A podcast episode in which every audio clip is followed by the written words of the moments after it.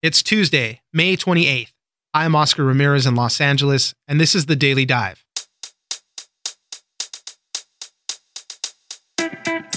We're about a month away before the race for the Democratic nomination really starts to heat up. The first debates are happening at the end of June, and it's going to be a packed stage. We will tell you who has qualified so far and also how the candidates are handling Fox News. Some are refusing to go on the network, and others are doing town halls. Ginger Gibson, political reporter for Reuters, joins us for a 2020 update, including how Dems plan on paying for all of their proposals. Next, similar to a do not call registry, momentum is growing for a do not track registry. A bill was just introduced by Senator Josh Hawley, which would legally require companies to stop collecting data on users who opt out of certain kinds of non essential tracking. Emily Birnbaum, tech policy reporter at The Hill, joins us for the effort to limit the collection of your data. Finally, as more households are installing smart doorbells, some are using them as nature cameras, checking the video all day long and obsessing over the wildlife at their doors, saying it's better than TV or social media. Sarah Needleman, tech reporter at the Wall Street Journal, joins us for the new nature cams. It's news without the noise. Let's dive in. What's going on with Fox, by the way? What's going on there? They're putting more Democrats on than you have Republicans. It's something strange is going on at Fox, folks.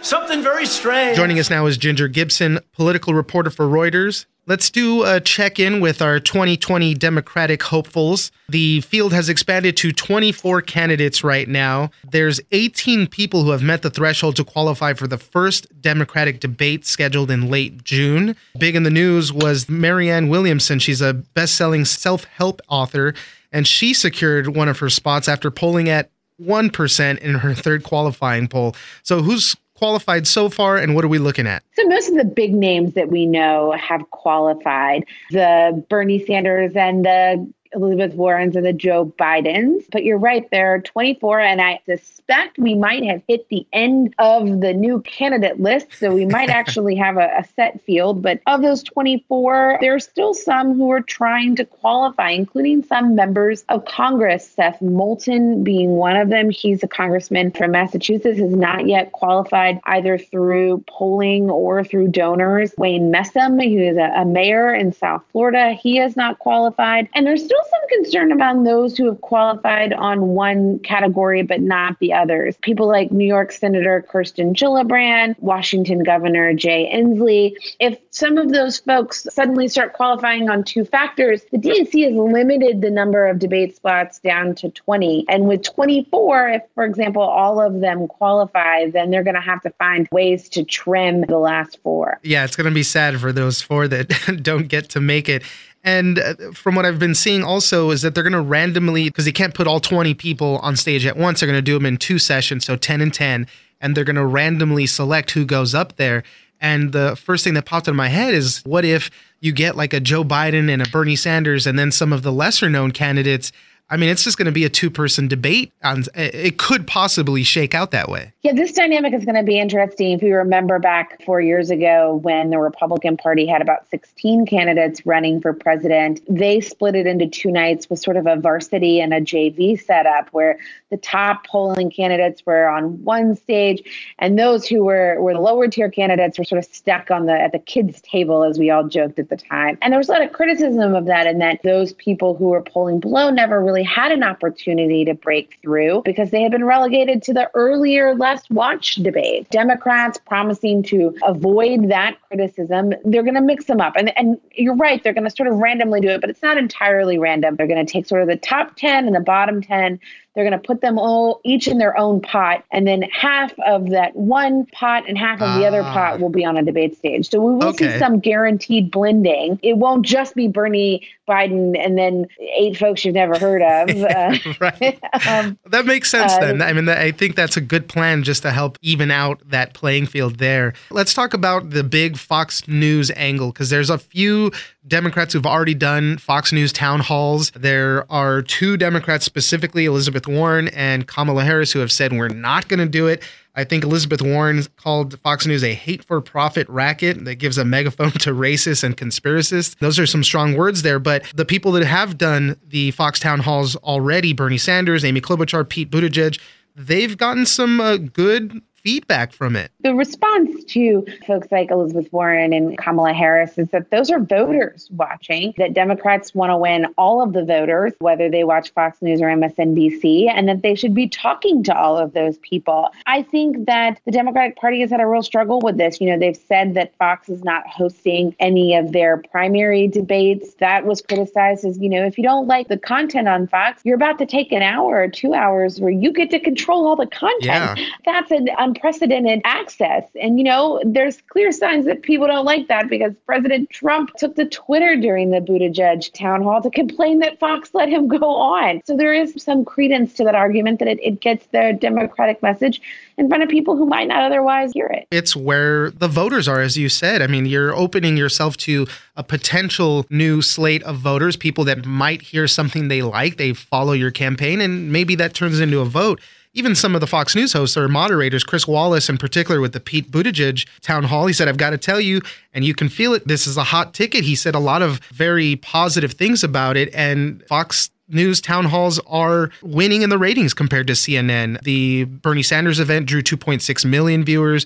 Amy Klobuchar 1.6, Pete Buttigieg 1.1 million viewers. When Pete Buttigieg did his town hall on CNN, there was only 545,000 viewers. So it's the place to go just to get those eyeballs. And we know from community surveys, from viewer surveys, that a Fox viewer is less likely to change the channel, that they tend to leave it on through prime time. We know also we can look a report this week that we saw Beto O'Rourke did a town hall on CNN earlier this month. At that town hall, the ratings for CNN for that hour dropped 30%. Oh, no. Uh, so people didn't want to listen. They changed the channel, didn't give them all the eyeballs he might have hoped for. As we start getting into the debates, as the candidates start putting out more policy proposals, and one of the tough things that they're going to have to square away is how they're going to pay for all of these costly plans. We're hearing about four years of free college, Medicare for all, all sorts of different things, very ambitious plans that the Democrats want to push forward. But how do they pay for it? That's a tricky question. There are some optimistic and aspirational pay fors in a lot of these proposals. Elizabeth Warren, who has put out more proposals and more costly proposals than I think anybody else in the field, she claims she would pay for hers through a wealth tax, a tax on billionaires and millionaires. Her campaign keeps providing me the accounting that says that they have not spent above what that tax would generate, but it's a bit hypothetical. We don't have that tax. It hasn't actually been passed. We don't actually know how much money it would bring in. Ginger Gibson, political reporter for Reuters, thank you very much for joining us. Thanks for having me.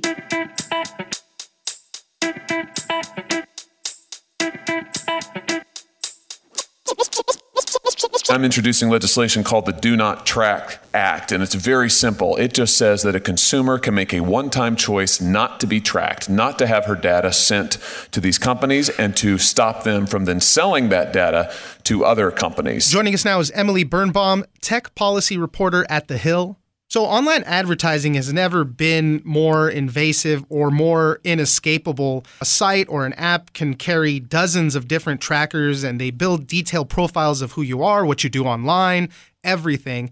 And after the big Cambridge Analytica scandal that happened with Facebook, there's been a bunch of other data privacy scandals. The danger of what's in those profiles is much more clear. It's a lot of personal data there. And nobody in the tech industry or the government seems really to know what to do about it, except just this week, Senator Josh Hawley from Missouri released some new legislation, a do not track registry, similar to the do not call list, but this would let people opt out of companies tracking their data. What do we know about this? Hawley's Do Not Track Act would allow people using an online service to opt out of any data tracking that they say is not necessary for that service to work. So it would create this national list and it would allow users to opt into it, meaning that they would block any secondary data tracking and penalize any companies that continue to collect unnecessary data. I mean, I think this is a great idea. Uh, you know, people have been increasingly more knowledgeable about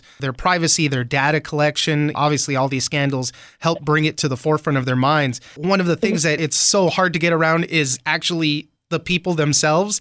We're constantly signing up for services, downloading a new app, and nobody reads the terms of use, the the all the business stuff that goes on there. The Brookings right. Institution did a survey and they asked people how often they read these terms before providing consent. 32% of people said they never read the items.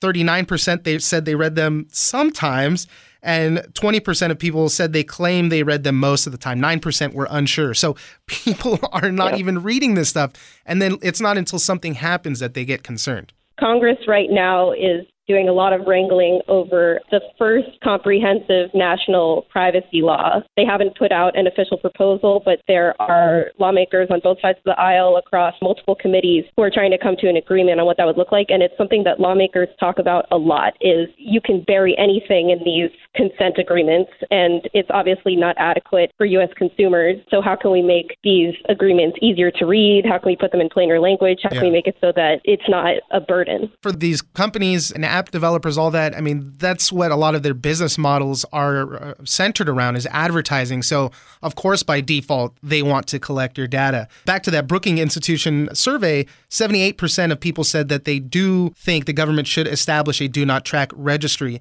So back to Senator Hawley's proposition, what would be the enforcement? What would tech companies be on the hook for if they violate this? Hawley's bill would really put the force of law behind the registry, so it would threaten companies with fines of up to $1,000 per person for quote unquote willful or reckless violations, and then $15 per person for like negligence. It's yet to be determined who would make those kinds of calls, but it would fine them with pretty steep penalties. Yeah, I mean, that doesn't seem like a lot of money, but when we hear about these data dumps and things like that, I mean, there's uh, millions of people on the hook, so it can get pretty pricey for these companies to violate this with all of this news, the big tech companies, Google and Facebook, all these people have been a little more amicable towards possible regulations. They've been putting out statements about privacy. Have any of them responded to the news of this bill or possibly signing on to these type of do not track lists? The companies themselves have all declined to comment so far. I think that they wouldn't want to jump into this really fraught and long-standing debate until it becomes a little bit more serious in Congress. But in general, a lot of these companies are probably going to say something like, do not track isn't the way. We're looking at much broader privacy legislation, and this doesn't address some of the core issues. It's uh, loosely modeled off of the do not call registry, and everybody knows how well that works. It doesn't. you know, people are still right. inundated with tons of robocalls and even that's trying to make its way through the system. Uh, there's people proposing legislation to try to help with the robocalls.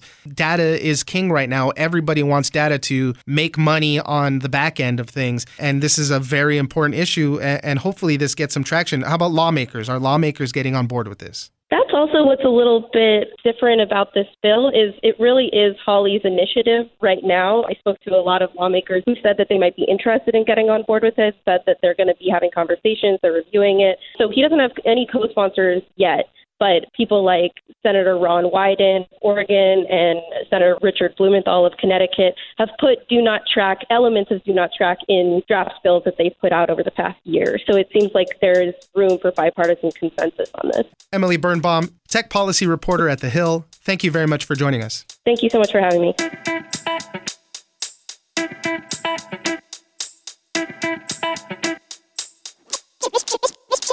They got so many, they said, okay, we'll make a section of it. And then they ended up doing this commercial using footage from one of the users' cameras of a bear getting into a car. And this is quite the bear. he opens the door, gets in, sits down, and comes back out. Joining us now is Sarah Needleman, tech reporter for the Wall Street Journal. I love your article. Some people are using their smart doorbells as nature cameras and they're checking these videos all day long instead of social media. So they're saying it's better than TV. And just a, a, super short story. I just had a friend on Facebook who posted a video from his ring camera of a snail crawling over the camera. And, you know, the snails move very slow. It took like four minutes for it to get fully get away. And it left a little slime trail and everything. And he said, you know, what should I name this snail? Whatever.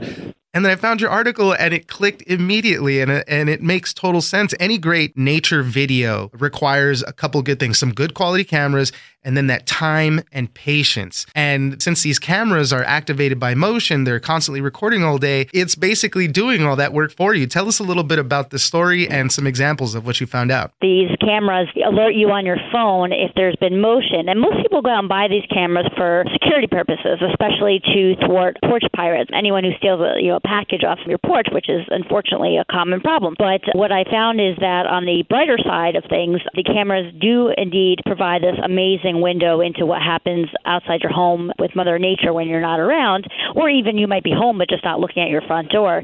And it just is something about having that in your fingertips, especially when you're away from home, especially if you miss it or you're at work and you're bored and you could just look at home. It's comforting. And like here's like Animal Planet, but it's your own totally. yard. You know, there's something about it being your yard that makes that squirrel, oh, that's the chubby squirrel that we see every day, or Rocky Raccoon, or whatever it is. And we sometimes find ourselves giving them little pet names, and you just start to you know develop like a funny sort of relationship with these animals. That is exactly what I wanted to bring up. You talked to various people, and you saw a lot of videos from from various people. One person in particular, they were constantly checking in on these series of cats that were going back and forth overnight, and they said, "Oh, you know, we get excited when we see that black and white one because he or she visits less frequently." So people like just like TV form these attachments to the characters that they see there. Yeah, I mean, the one woman she was seeing a hummingbird. She called the hummingbird Hetty and called it her Hetty Cams. She actually ended up getting two more cams because of it. And then I was looking at one the comments posted to the article, and someone said that they had also named a turkey. They named her Priscilla. I, I'm not sure. Couldn't tell you why. We have in my backyard Gary the groundhog. I'm sure every groundhog that comes is different, but they're all Gary as far course, as we're concerned yeah. in, in my household. It's just hilarious to see them, and it's certainly you know a relief when you see it's just an animal and not a prowler come up on your uh, doorbell. But once you get hooked and you start seeing them, it's it's fun to look every day. Especially in the case of the you know one of the examples was a woman who saw two chicks hatch and then she watched them grow up over the next two and a half weeks before they flew away. It was really you know nice just to see that evolution of time. Between Amazon.com's Ring, Google Nest, and all these other makers, they collectively rang up about 370 million dollars in global sales. That's up 51 percent. The 370 million was in 2018, oh, and okay. that was up 51 percent for 2017. So like these cameras are really hot. Like they're the hot thing of 2018, and their sales are still going strong this year. And Ring on their website, mm-hmm. they dedicated a section of videos to these things. You know, if people want to submit crazy videos or animals or things like that, that's so smart for them to do because people love this kind of stuff. Well, they just started getting people were submitting them without even asking. Like they just started putting them. So they got so many. They said, okay, we'll make a section of it. And then they ended up doing this commercial using footage from one of the users' cameras of a bear getting into a car. And this is quite the bear. And he opens the door, gets in, sits down, and comes back out. It's just amazing. The folks at Ring said to me that even though they did, their mission is to provide security, it turns out that animals are among the most popular, if not the most popular, sightings of that that people capture and cherish. Yeah, one of the best ones is the footage of a small lizard. It's kind of puffing its throat, it's crawling around, and that's total planet Earth style video right there. Tell us about how often people are checking these because that was one of the things that kept coming up. Instead of checking social media, they're going to be checking their video all day, and they just yeah. kind of felt a sense of comfort or just fascination with it. They were checking it 30 times a day. The woman with the chick, she was really out there. She checked it 30 times a day because she was just blown away. Most people I spoke to check it on average about a dozen times a day, a little more, a little less depending on their day. But every time they get an alert, some of them check it. I mean, one woman I spoke to didn't end up in the story, but she was so obsessed with her phone that she would pull over her car on the side of the road when she got an alert because she was just dying to see what it was. People look for things other than nature, but nature seems to be probably the most common sighting. One gentleman gentleman said he was checking it all the time because a heron was treating his koi pond like yeah. a sushi joint. There's video in the story. You see he's a very good hunter and he does indeed snag a fish. And so this guy's been checking his camera because he tries to go out there and deter the bird and scare it away, but he has not been successful. Um, this bird is determined. So well, as far as um, security um, and safety are concerned, if you're not catching a porch pirate, this has got to be the next best thing to see a lot of crazy little animals running around and, and getting a kick out of it, enjoying it. Especially if you know it's raccoons. That You know they have the little masks on their eyes, and right. they they they're like prowlers. They're just cute prowlers. But yeah, we we we are catching quote unquote thieves, but in this case, like I said, it's a heron stealing a fish. Sometimes it's raccoons stealing food out of a bird feeder. It is quite a trip to see all these different animals. They're a lot of fun to look at. Sarah Needleman, tech reporter at the Wall Street Journal, thank you very much for joining us. My pleasure. Have a great one.